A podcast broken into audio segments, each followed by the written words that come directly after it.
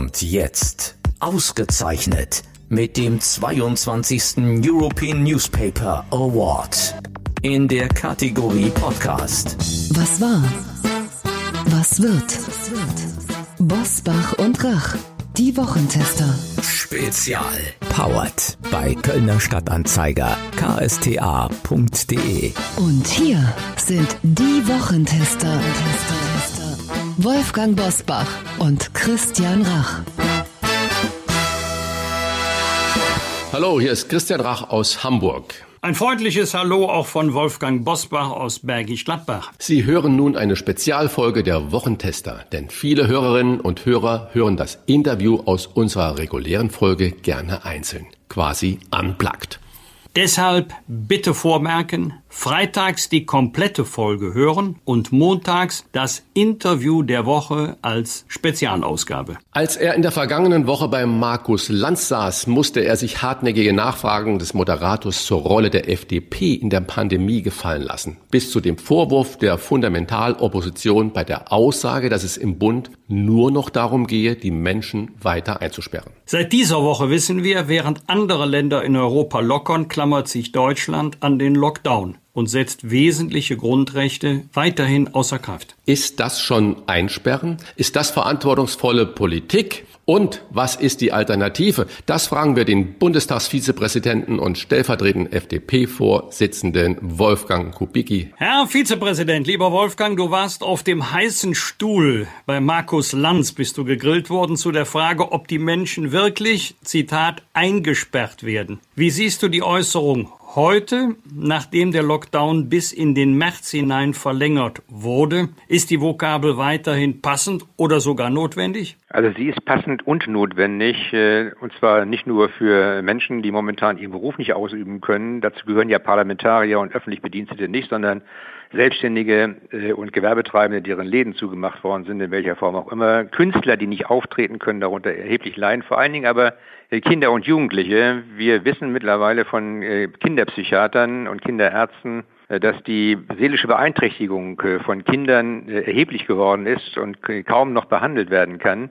Und diese Kinder fühlen sich tatsächlich eingesperrt und in ihrer Weiterentwicklung erheblich behindert. Und das muss uns alle Sorgen machen, denn hier werden kleine zarte Seelen wahrscheinlich für die Dauer ihres restlichen Lebens massiv beeinträchtigt, ohne dass es bisher in ausreichender Weise berücksichtigt worden ist. Also, die Menschen fühlen sich eingesperrt.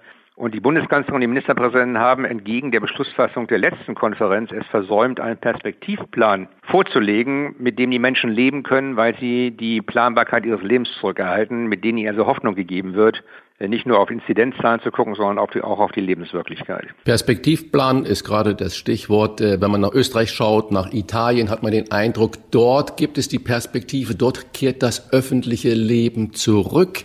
Sie haben gerade das Wort selbst genannt, Perspektivplan. Warum haben wir den nicht wirklich in Deutschland? 7. März steht im Raum, dann Ostern.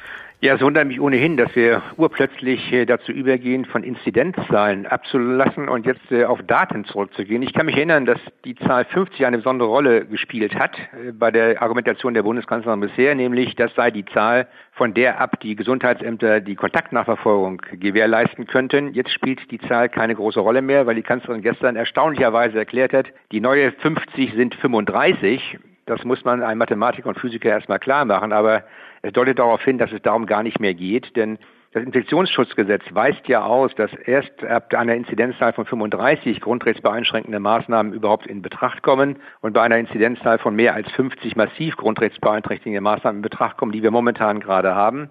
Das spielt aber offensichtlich keine große Rolle mehr. Warum die Bundeskanzlerin und die Ministerpräsidenten, warum das Bundeskanzleramt die Zusage von vor 14 Tagen gebrochen hat, äh, einen Perspektivplan vorzulegen, erschließt sich mir nicht. Wahrscheinlich soll auf die Art und Weise kaschiert werden, mit wie vielen Fehlern momentan Menschen in den Lockdown gezwungen werden, der schon längst hätte aufgehoben werden können, wenn das Gesundheitsministerium ausreichend FFP2-Masken besorgt hätte, wenn die äh, Corona-Warn-App funktionieren würde, wenn wir rechtzeitig Impfstoff besorgt hätten und verimpft hätten. Ich erinnere daran, dass allein Großbritannien heute, Stand heute, mehr Menschen geimpft hat als die gesamte Europäische Union gemeinsam. Lassen Sie mich das einfach mal ganz frech sagen. Nicht? Wir wussten doch schon, dass Ursula von der Leyen bei der Bundeswehr nicht ordentlich beschaffen kann. Wieso haben wir geglaubt, dass sie Impfstoff ordentlich beschaffen kann. Das ist doch ein Treppenwitz der Geschichte. Menschen müssen in Krankenhäusern, Menschen sterben und Menschen werden daran gehindert, ihre Existenz wieder selbst äh, zu organisieren, weil ein elementares Versagen der Bundesregierung vorliegt. Das muss man so sagen, so leid mir das tut. Und das soll kaschiert werden durch dauernde Diskussionen über Mutanten, die jetzt über uns hereinbrechen, so als sei es ein völliges Novum, dass das Virus äh, mutiert, was wir bei der Grippe jedes Jahr sehen. Es entsteht der Eindruck, die Regierung hat mittlerweile die Haltung, Lockdown können wir. Das ist einfach. Warum fällt der Regierung nichts anderes ein oder warum versucht sie nicht einen anderen Weg außerhalb des flächendeckenden Lockdowns zu gehen? Äh, auch diese Frage kann ich nicht beantworten. Ich stelle mir diese Frage ja auch. Das wundert mich ja, weil bisher die Auffassung galt, die Kanzlerin kann Krise. Bin so weit, dass ich sage, die Kanzlerin macht jetzt Krise, möglicherweise, weil sie sich auch nur noch mit Menschen umgibt, die in einer bestimmten Richtung denken und auch argumentieren. Wenn ich höre, dass diejenigen, die eine Zero-Covid-Strategie verfolgen, als Virologen und als Physiker und als Mathematiker zu ihrem engsten Beraterkreis gehören, dann wird mir Angst und Bange. Denn wir werden nie einen Zustand erreichen, in, dem das Virus vollständig verschwunden sein wird. Das ist in der Menschheitsgeschichte nur ein einziges Mal gelungen bei den Pocken, aber dass das innerhalb kurzer Zeit beim SARS-2-Virus gelingen wird, halte ich für ausgeschlossen. Das heißt, wir müssen doch eine Situation erreichen, in der wir mit dem Virus leben können, ohne massive Beeinträchtigung der Gesundheit und des gesellschaftlichen Lebens zu haben. Dazu gibt es vielfältige Möglichkeiten, von Maskentragen über Lüftungssysteme in den äh, Büros und äh, Gaststätten äh, bis hin, wie gesagt, zu einer massiven Ausweitung der Verimpfung je mehr Menschen geimpft worden sind, desto schneller wird auch die Inzidenzzahl nach unten gehen, sodass sich die Frage gar nicht stellen wird, ob es unterschiedliche Rechte geben muss zwischen Geimpften und Nicht-Geimpften. Es wird Zeit, dass wir uns mit der Frage beschäftigen, wie können wir gesellschaftliches Leben wieder möglich machen, denn die psychischen Beeinträchtigungen bei vielen Menschen, die, wie gesagt, nicht ihr Gehalt äh, vom öffentlichen Bereich jeden Monat überwiesen bekommen, sondern die um ihre Existenz kämpfen müssen, die psychische Beeinträchtigung dort ist massiv. Malu 3 hat es auf den Punkt gebracht, wie ich finde, sehr gut. Sie hat gesagt, die Menschen sind langsam kaputt. Sie haben gerade schon gesagt, wie wir äh, das wirtschaftliche Leben wieder möglich machen. Besonders betroffen vom Lockdown sind ja kleine Unternehmen, Solo-Selbstständige, Freiberufler, die Gastronomen und so weiter und so fort. Opfert Merkel respektive die Regierenden äh, diese Wirtschaftszweige? Und äh, mal eine Nachfrage, was vermutlich viele interessiert. Sie sagen gerade, es sind Physiker und Mathematiker eigentlich jetzt die engsten Berater da im Kanzleramt. Es fehlen die Kinderpsychologen. Liegt das vielleicht vielleicht auch daran, dass äh, eine Menge der ganzen Minister und Corona-Kabinetts überhaupt keine Kinder haben? Gut, ich weiß nicht, ob das äh, daran liegt, dass sie keine Kinder haben, weil man sich auch einfühlen kann in Situationen von Menschen, wenn man äh, nicht in deren Situation sich befindet. Aber eins ist klar, für die Menschen, die am Monatsende vom Staat oder staatlichen Einrichtungen die Gehälter überwiesen bekommen, ihr Einkommen überwiesen bekommen, ist der Lockdown nicht ganz so schlimm wie für diejenigen, die jeden Tag um ihre Existenz kämpfen müssen. Wir haben über 30 Millionen Menschen, das muss man sich ja vor Augen führen, die jeden Monat ihre Überweisung gehalten. Dazu gehören nicht nur Abgeordnete und Minister äh, und öffentlich Bedienstete, sondern 22 Millionen Rentner und viereinhalb Millionen Hartz-IV-Empfänger. Die können auch noch besser und länger aushalten. Selbstverständlich kann sich Angela Merkel ja erst auch nach Hause kommen lassen, aber das geht für viele Familien schlicht und ergreifend nicht. Und ich sage noch einmal, ich habe unglaubliches Mitgefühl äh, für diejenigen, die vor, der, vor den Trümmern ihres Lebenswerkes stehen. Und ich habe nicht nur Mitgefühl, langsam erfasst mich auch die Wut, weil deren äh, Nöte und Sorgen nur unzureichend berücksichtigt werden. Das ist auch keine für Angela Merkel äh, signifikante Wählergruppe offensichtlich. Äh, sie orientiert sich ja, wie ich weiß, immer sehr an Meinungsumfragedaten. Aber unabhängig davon, ob es keine signifikante Wählergruppe ist, ist es jedenfalls eine Gruppe, die für die menschliche äh, Gesellschaft, für den Zusammenhalt der Menschen äh, unabdingbar notwendig sind. Ein Leben ohne Restaurants kann ich mir nicht vorstellen, ein Leben ohne Kultur kann ich mir nicht vorstellen. Und irgendwann sind die Fernsehkonserven aufgebraucht. Das hilft dann auch nicht mehr weiter. Also entweder wir kommen zu einer gewissen Normalität des Lebens zurück oder aber diese Gesellschaft wird innerlich zerbrechen und eine völlig andere sein, als wir sie uns vorstellen. Unter verschärfter Beobachtung steht derzeit auch Bundeswirtschaftsminister Peter Altmaier. Ihm wird von nicht wenigen Unternehmern vorgeworfen, der Zero-Covid-Strategie näher zu stehen als der Wirtschaft. Hältst du diesen Vorwurf für gerechtfertigt und wie lange reicht der Atem unserer Unternehmen noch aus unter den Bedingungen des Lockdowns?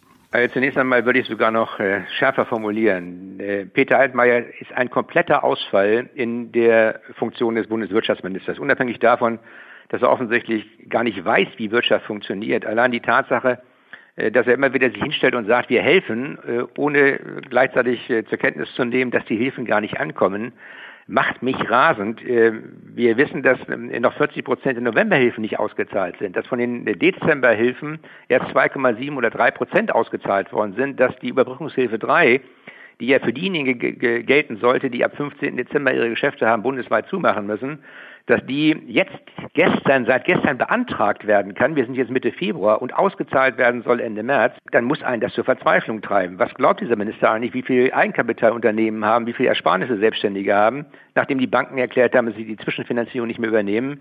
Ich kenne viele Selbstständige, die tatsächlich ihre gesamten Ersparnisse, äh, auch das, was äh, für das Alter vorgesorgt waren, waren, investiert haben, um ihr Unternehmen noch einigermaßen aufrechtzuerhalten, um Mitarbeiter nicht entlassen zu müssen.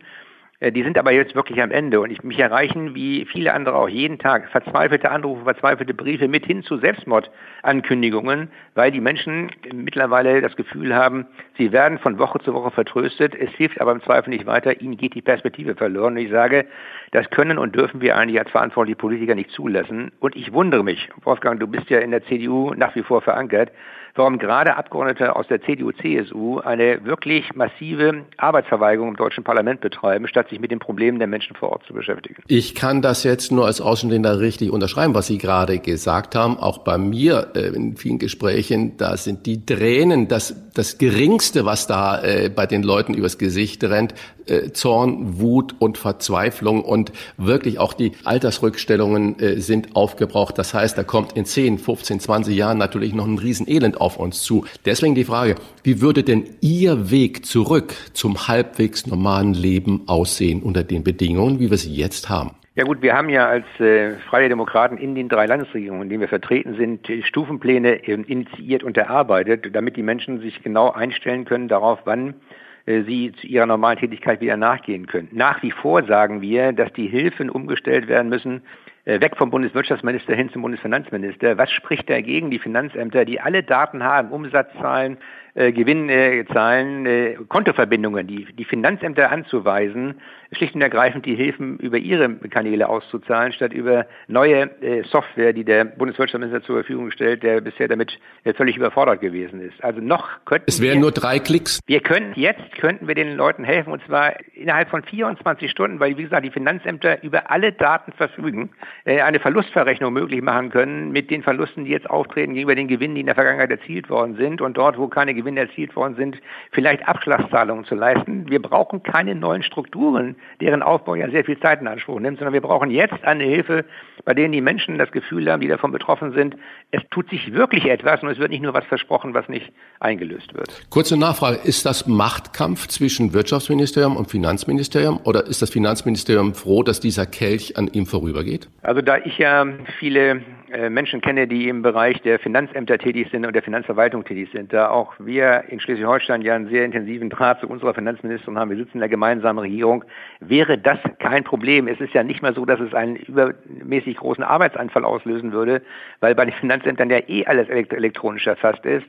Ich vermute, dass der Bundeswirtschaftsminister äh, sich zum Helden der Corona-Bekämpfung ausrufen äh, wollte und an dieser Aufgabe massiv gescheitert ist. Äh, wer einen Berg erklimmen will, und jetzt bin ich wirklich mal so frech, wer einen Berg erklimmen will, der muss sportlich fit sein. Und diesen Eindruck macht Peter Altmaier nicht. NRW-FDP-Minister Joachim Stamp hat ein Phasenmodell vorgestellt, das abhängig ist vom Inzidenzwert von der Impfquote und den Belastungen unserer Krankenhäuser. Armin Laschet hat das exzellent genannt. Karl-Josef Laumann, der Landesgesundheitsminister der CDU, hat das versenkt. Aber du hast gerade selber erwähnt, die FDP ist ja auch an einigen Landesregierungen beteiligt. Warum ist es dann nicht möglich, die Handschrift stärker sichtbar zu machen? Äh, das ist eine berechtigte Frage, die ich mir auch regelmäßig widerstelle. Äh, aber ich kann nur sagen, ich gehöre ja dem Koalitionsausschuss äh, in Schleswig-Holstein noch an, zwischen CDU, Grünen und den Freien Demokraten.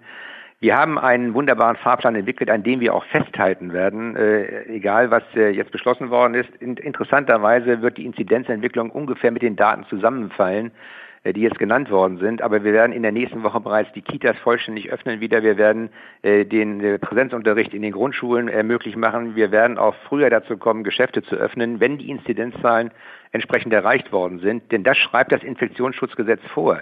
Es geht nicht um den Willen und die Gefühlslage der Bundeskanzlerin oder vom Ministerpräsidenten. Es geht darum, dass in Deutschland bisher noch alles staatliche Handeln, jedenfalls ist das bisher meine naive Vorstellung, an Recht und Gesetz gebunden sind. Und das Infektionsschutzgesetz erlaubt bestimmte Maßnahmen nicht mehr, wenn Inzidenzzahlen unterschritten worden sind. Daran werden wir uns jedenfalls in Schleswig-Holstein halten. Und der Stufenplan, der auch in äh, NRW entwickelt worden ist, von dem ich ja gehört habe, dass Armin Laschet auch dahinter steht, der Plan, der in äh, Rheinland-Pfalz ent entwickelt worden ist, der wird umgesetzt werden, ob das der Bundeskanzlerin gefällt oder nicht. Äh, Wolfgang, nur eine Verständnisfrage. Schleswig-Holstein sind das regionale Öffnungen oder doch landesweite, die du gerade angesprochen hast für Kita? Äh, wir sind ja verpflichtet, auch nach äh, 28 Absatz 3 des Infektionsschutzgesetzes regionale Lösungen äh, vorzunehmen. Wir werden diese Maßnahmen umsetzen, wenn die Landesinzidenzzahlen äh, die bestimmten Größen unterschreiten. Wir werden aber vorher schon, weil wir ja Gegenden haben, in der wir Inzidenzen haben seit geraumer Zeit unter 20, dort auch zu weitergehenden Lockerungen kommen müssen von Rechts wegen. Denn was wir nicht wollen, ist, dass die Politik künftig von Gerichten gemacht wird und nicht mehr von denen, die dazu berufen sind. Inzidenzzahlen von unter 20 äh, haben Sie gerade schon angesprochen und äh, die Kölner Oberbürgermeisterin Henriette Reger, die sagte zu der Kanzlerin, dass ihre Stadt, Köln hat ja auch, glaube ich, eine Million Einwohner, äh, bei, auch bei Inzidenzwerten von über 50 eine Rückverfolgung gewährleisten könne. Bedeutet das nicht, man hat äh, völlig willkürlich einen Wert geschaffen, der zum Maß aller Dinge geworden ist und den man dann beliebig rauf und äh, runter verschiebt, um vielleicht die Hände in Unschuld zu waschen? Oder was steckt wirklich dahinter? Sind es nur die Virologen, die sagen, jetzt noch Richtung Zero gehen und dann äh, sind wir sicher? Also ich möchte jetzt nicht weiter spekulieren, weil ich in das Seelenleben der Bundeskanzlerin nicht hineinblicken kann. Wolfgang Bosbach kennt die Kanzlerin wesentlich besser als ich. Ich kann mir viele Sachen rational nicht mehr erklären.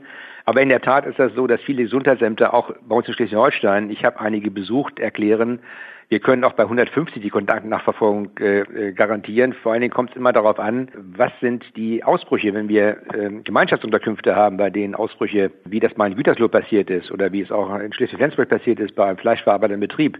Wenn wir das sozusagen konzentrieren können, dann spielen auch 300 keine Rolle, weil wir es genau festmachen können. Also eine solche willkürliche Grenze von 50, die kann sich keiner rational erklären, das ist eine politisch gegriffene Größe. Dass sie jetzt aber keine Rolle mehr spielen soll, wo wir uns dieser Größenordnung nähern, das treibt mich auch zur Verzweiflung. Entweder die Größenordnung hat eine Bedeutung gehabt in der Vergangenheit, dann hat sie sie jetzt auch noch, oder sie war von vornherein nur als Placebo gedacht, dann frage ich mich, was diese Bundesregierung treibt. Noch einmal, auch diese Regierung, auch die Kanzlerin ist nach 16 Jahren ihrer Regentschaft keine Monarchin, äh, die entscheiden kann, was immer sie will, sondern sie, auch sie ist an Recht und Gesetz gebunden und es gilt das Infektionsschutzgesetz. Wenn sie das nicht mehr so will, muss das Gesetz geändert werden durchs Parlament. Das kann nicht einfach durch Beschlusslage der MPK und der Bundeskanzlerin geschehen. Aber es gibt doch keine, jedenfalls meiner, meines Wissens nach, keine wissenschaftliche Begründung, warum jetzt innerhalb ja, relativ kurzer Zeit aus der 50 eine 35 geworden ist, obwohl sich diese Zahl ja im Infektionsschutzgesetz befindet. Jedenfalls wissenschaftliche Erkenntnisse waren ja wohl offensichtlich nicht die Grundlage, um die 50 auf 35 zu reduzieren. Äh, nein, das ist in der Tat so, denn die Kanzlerin hat auch ihre Argumentation gewechselt. Es geht jetzt darum, dass man nicht weiß, wie sich die Mutante entwickelt. Und weil man das nicht weiß, will man äh, äh aus Vorsorgegründen äh, keine weiteren Öffnungsschritte zulassen. Wenn diese Argumentation durchgreifend wäre, werden wir nie wieder in unserem Leben zur Öffnung kommen, denn es wird immer andere Mutationen geben, immer weitere Mutationen geben und da wir dann auch nicht wissen, wie sich die entwickeln, müssen wir warten, bis wir wissen, wie sie sich entwickeln. Also das ist die Argumentation von Karl Lauterbach. Wir warten so lange, bis das Virus komplett vernichtet ist äh, und da das nie geschehen wird, würde es dann auch nie äh, Öffnungsmöglichkeiten geben. Meine einzige Gewissheit besteht darin, dass diese Form der Überlegung, wie man an solche Sache herangeht, spätestens im September oder Oktober ihr Ende finden wird, denn dann wird Angela Merkel nicht mehr Bundeskanzlerin sein. Wir können dann vielleicht doch wieder zu anderen rationaleren Kriterien zurückkehren als der Furcht, die ja seit über einem Jahr verbreitet wird. Erst war es die Furcht vor einer Million Toten oder vor der Triage im Bergamo, jetzt ist es die Furcht vor den Mutanten, die Maßnahmen aufrechterhalten sollen die wir hätten verhindern können, wenn die Bundesregierung ihre Arbeit in der Vergangenheit geleistet hätte. Sie sind ja nun kein Virologe, sondern Politiker. Ich sage mal Gott sei Dank. Und Sie müssen ja Interessen abwägen. Privat, äh, Herr Kubicki, wie groß ist denn Ihre Sorge vor einer dritten Welle? Weil zunächst einmal bin ich auch Jurist und das Schöne an diesem Staat ist, dass zum Schluss immer Juristen entscheiden, im Zweifel Gerichte. Und wenn äh, mir oder Juristen etwas nicht einleuchtet, dann muss man es vernünftigerweise erklären oder es wird schlicht und ergreifend äh, nicht äh, befolgt. Meine Furcht vor der dritten Welle ist äh, genauso groß wie meine Gewissheit, dass wir uns dauernd in Wellenbewegung befinden. Wir werden dieses Virus nicht mehr los. Also müssen wir Formen finden, wie wir sinnvollerweise mit dem Virus umgehen können um die Beeinträchtigungen bei Abwägung aller Rechtsgüter so gering wie möglich zu halten. Und das heißt nicht nur Bekämpfung des Virus, sondern vor allen Dingen Bekämpfung auch von seelischen Schäden von Kindern und Jugendlichen, Bekämpfung von äh, dramatischen wirtschaftlichen Verlusten und Existenzvernichtungen. Das alles muss abgewogen werden. Dazu ist Politik ja da. Wer einseitig darauf setzt, das Virus zu bekämpfen, wird die Schlacht verlieren. Lass uns noch einen Moment bei der Güterabwägung bleiben und bei dem Thema Kontaktnachverfolgung. Ich weiß nicht, wie dir es geht, aber ich höre und lese wenig über Erkenntnisse, wer sich wo angesteckt hat. Ist da nicht die Gefahr groß, mit Schrot zu schießen, so nach dem Motto, es mag sein, dass zehn Kugeln daneben gehen, aber Hauptsache die elfte trifft? Wolfgang, das ist ja das, was mich auch äh, fassungslos macht und betrübt. Wir geben wirklich dreistellige Milliardenbeträge aus, äh, aber es wird keine wissenschaftliche äh, Evaluierung vorgenommen über die Frage beispielsweise, wer steckt sich wo an, wie entwickeln sich Ketten, äh, ist tatsächlich der öffentliche Personennahverkehr äh, unschädlich oder ist er sehr schädlich. Es gibt mittlerweile Studien darüber, dass äh, die Bayerische Staatsoper das durchgeführt, dass wenn man die Hygieneschutzkonzepte umsetzt und einhält, das Infektionsrisiko dort null ist. Und da stellt sich die Frage, warum die ihr Programm unter Hygieneschutzbedingungen nicht äh, umsetzen können. Es gibt mittlerweile Studien darüber, dass bei äh, ausreichenden Lüftungskonzepten in gastronomischen Betrieben das Ansteckungsrisiko dort gegen Null geht. Wir haben äh, Lüftungskonzepte, die Reinluft garantieren, wie in Dentallaboren, wo man sich also tatsächlich auch nicht infizieren kann. Warum die dann nicht öffnen dürfen, obwohl sie mehrere hunderttausend Euro ausgegeben haben, erschließt sich nicht. Wir haben keine Konzepte für Außengastronomie beispielsweise, weil wir wissen ja mittlerweile, selbst Karl Lauterbach sagt das, dass bei Außengastronomie das Ansteckungsrisiko nahezu gegen Null geht. Also all das, was wir wissen müssten, um die grundrechtseinschränkenden Maßnahmen aufrechterhalten zu können, ist nicht erforscht worden. Und da stelle ich mir jetzt auch die Frage, warum nicht? Warum machen wir dauernd Modelle, bei denen immer es auf die Annahmen kommt, welche Ergebnisse herauskommen, statt uns mit der Frage zu beschäftigen, wie können wir die Verläufe äh, in der Praxis äh, dokumentieren, ja oder nein? Ich will das, wenn ich das mal sagen darf, an einem Beispiel deutlich machen. Herr Brockmann, äh, der auch fürs LKI arbeitet, der lauter Modellrechnung über die Mobilität Mobilität und die Kontakte hat, hat ja auch wunderbare Modelle entwickelt, äh, dass wir die Kontakte beschränken müssen, wenn wir das Infektionsgeschehen in den Griff bekommen wollen. Den habe ich gefragt nach einer Sendung, Herr Brockmann, äh, was sagt uns das eigentlich? Wenn wir uns alle mit ABC-Schutzausrüstung begegnen würden, hätten wir unheimlich viele Kontakte, aber null Ansteckungsmöglichkeit, weil, wie gesagt, ABC-Schutzausrüstung. Dann hat er mir gesagt, das kann das Modell nicht erfassen. Dann sage ich, das ist ja lustig. Es muss doch einen Unterschied machen, ob die Menschen FFP2-Masken tragen, wenn sie sich treffen oder nicht. Das kann das Modell auch nicht erfassen, weil es eben entsprechende Verhaltensänderungen nicht erfassen kann. Dann habe ich gesagt, was soll uns Ihr Modell denn eigentlich sagen? Wenn wir daraus nichts Realistisches ableiten können, dann ist das eine wunderbare Spielerei, mit der man Preise gewinnen kann, die uns in einer konkreten Situation nicht weiterhelfen. Also die spannende Frage muss doch sein, warum legen wir nicht alle wissenschaftliche Kompetenz, die wir haben, darin, genau diese Fragen zu klären, wer steckt sich wo an, hat die britische Mutante tatsächlich einen schwereren Verlauf, ja oder nein, und mutiert zu einer Art Grippevirus, mit dem man äh, leben kann, der also nicht dazu beiträgt, dass Menschen sterben müssen? All diese Fragen müssen noch geklärt werden und wir dürfen doch nicht unsere Unwissenheit zum Maßstab dafür machen, dass wir die Grundrechte nach wie vor beschränken. Und über allem steht natürlich die große Frage, wie lange, wenn sich das alles nicht ändert, was Sie gerade angesprochen haben, wie lange hält Deutschland den Lockdown noch durch? Wirtschaftlich vielleicht noch eine gewisse Zeit, mental nicht mehr. Ich teile die Auffassung von Malu Dreyer, dass sehr, sehr viele Menschen mittlerweile an der Grenze stehen, nicht nur ihrer psychischen Belastung, sondern zur, zur Möglichkeit, damit auch fertig werden zu können, umgehen zu können. Und diese menschlichen Schicksale, Gastronomen-Ehepaar aus einem Dorf in Schleswig-Holstein, die mir anschreiben und sagen, ihre ganze Existenz, 40 Jahre Leben, ist jetzt ruiniert und sie überlegen sich jetzt, ob sie aus dem Leben scheiden müssen. Das ist etwas, was mir extrem nahe geht, wenn ich höre, wie betroffen Kinder sind, dass sie nicht mehr rausgehen wollen, dass sie Angst haben, äh, überhaupt noch am Leben teilzunehmen. Wenn Kinderpsychiater sagen, äh, wir sind mittlerweile bei einer Triage, der Möglichkeit, Kinder entsprechend behandeln zu können, dann ist es etwas, was nicht spurlos an mir vorübergehen kann. Ich glaube, wir sind an der Grenze. Es wird Zeit.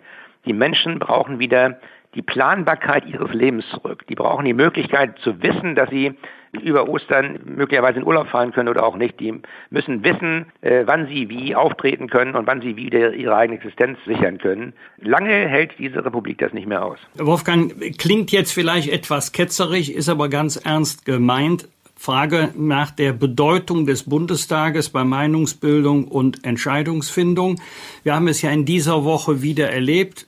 Zunächst diskutieren die Länder mit der Bundesregierung, dann wird dort beschlossen, dann gibt Angela Merkel eine Regierungserklärung ab und dann meldet sich der Deutsche Bundestag zu Wort.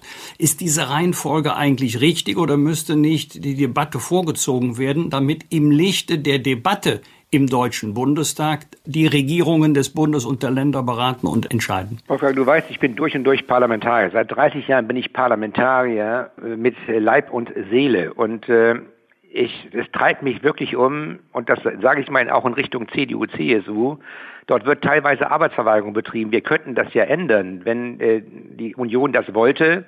Die Sozialdemokraten haben ja entsprechende öffentliche Äußerungen bereits getan, aber sich aus Koalitionsgründen zurückgehalten. Ich teile die Auffassung des Präsidenten des Bundesverfassungsgerichts, der ja angemahnt hat, dass die wesentlichen Entscheidungen zurückkehren müssen ins Parlament, dass dieses Gremium, das die Verfassung nicht vorsieht, Ministerpräsidentenkonferenz und Bundeskanzlerin, jetzt nicht zu einer nebengesetzgeberischen Gewalt werden kann. Wenn wir die demokratischen Grundfesten äh, weiter schleifen, dann werden wir das Vertrauen in die Demokratie insgesamt bei vielen Menschen unterminieren, was sehr gefährlich ist. Es gibt ja schon bereits die ersten Berichterstattungen vor ein paar Tagen der Süddeutschen Zeitung, die uns empfehlen, doch zu einer Diktatur der Wissenschaft überzugehen, was auch immer das heißen mag. Ich habe bisher nur erlebt, dass in Diktaturen Menschen unterdrückt werden und es nicht zu einer äh, wirklichen Befreiung kommen. Wenn wir die Demokratie wirklich schützen wollen, und die ist in der Pandemie ja besonders gefordert, dann muss der wesentliche Teil der Entscheidung zurück ins Parlament und weg von diesen Konferenzen. Ja, äh, noch eine letzte Frage. Sie haben gerade gesagt, das Parlament und wir, ich bin ja auch ein glühender Anhänger des Parlamentarismus, aber wir haben ja die vierte Gewalt, das ist ja die Presse. Darüber müssen wir uns ja auch im Klaren sein. Und wenn ich äh, sehe, seit einem Jahr haben wir täglich Brennpunkt, Sondersendungen, Extras. Die Steigerung des Wordings, die ist ja nach oben hin absolut offen. Wann kommt die Presse wieder der Verantwortung zu. Ich weiß, das kann man eigentlich nicht wirklich beantworten, aber wir brauchen doch jetzt genau positive Gefühle und positive Ausrichtungen und nicht nur immer negative und sich gegenseitig überbietende Extras. Wie kann man damit in Zukunft umgehen, dass man den Menschen auch in der öffentlichen Wahrnehmung da Hoffnung gibt? Das ist eine sehr interessante Frage, weil die ja auch innerhalb des Journalismus, innerhalb der Presse ja auch diskutiert wird.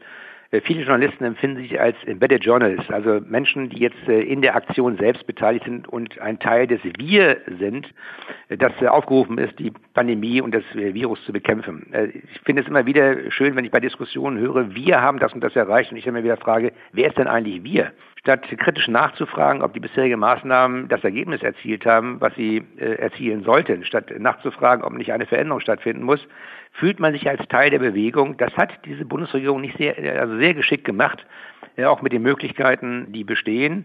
Man kann nur sagen, Chapeau für die Regierung, aber es ist ein, nicht ein Ausweis für eine demokratische freie Presse, wie sich momentan der überwiegende Teil, insbesondere in den öffentlich-rechtlichen Medien, verhält. Das ist etwas, das kann ich nur beklagen, ich kann es aber nicht ändern. Wie gesagt, die Presse ist frei, aber sie hat eine Verantwortung, der sie momentan, wie ich finde, nicht gerecht wird oder nur unzureichend gerecht wird. Äh, Wolfgang, letzte Frage von mir. Jenseits von Corona, vor mir liegt ein Buch Sagen, was Sache ist. Klartext, auch in diesem Interview. Warum sind so viele Politiker verliebt in einerseits, andererseits vom Ende her denken, alles hängt mit allem zusammen und nicht in Subjekt, Prädikat, Objekt? Äh, ja, weil das hast du ja am eigenen Leib gespürt. Ne? Diejenigen, die wieder den Stachel löcken, ähm, nicht gutiert werden, sondern äh, sozusagen gehindert werden, sondern ihrer weiteren Entwicklung. Und bedauerlicherweise gehören wir wahrscheinlich zu der letzten Generation, bei der Mut, das zu sagen, was man denkt und was man für richtig hält, eine wesentliche Voraussetzung war, auch in der Politik tätig zu sein. Ich bedauere das sehr und sehe überall in allen Parteien, in meiner eigenen auch wie in allen anderen, äh, dass das Prinzip der Anpassung mittlerweile äh, Urständ feiert und nicht das Prinzip des offenen Meinungsaustauschs. Und das wird auch ein großes Problem sein für unsere parlamentarische Demokratie. Wir bedanken uns beim Bundestagsvizepräsidenten und stellvertretenden FDP-Chef Wolfgang Kubicki. Bleibt gesund, bis bald. Alles Gute. Ich bedanke mich bei euch. Bleibt ebenfalls gesund, FFP2-Masken tragen und fröhlich bleiben. Ja, und danke für den Klartext. Bis dann einmal. Danke, ciao. Was war? Was wird? Wolfgang Bosbach und Christian Rach sind die Wochentester. Ein Maßgenau Podcast. Powered bei Kölner Stadtanzeiger ksta.de.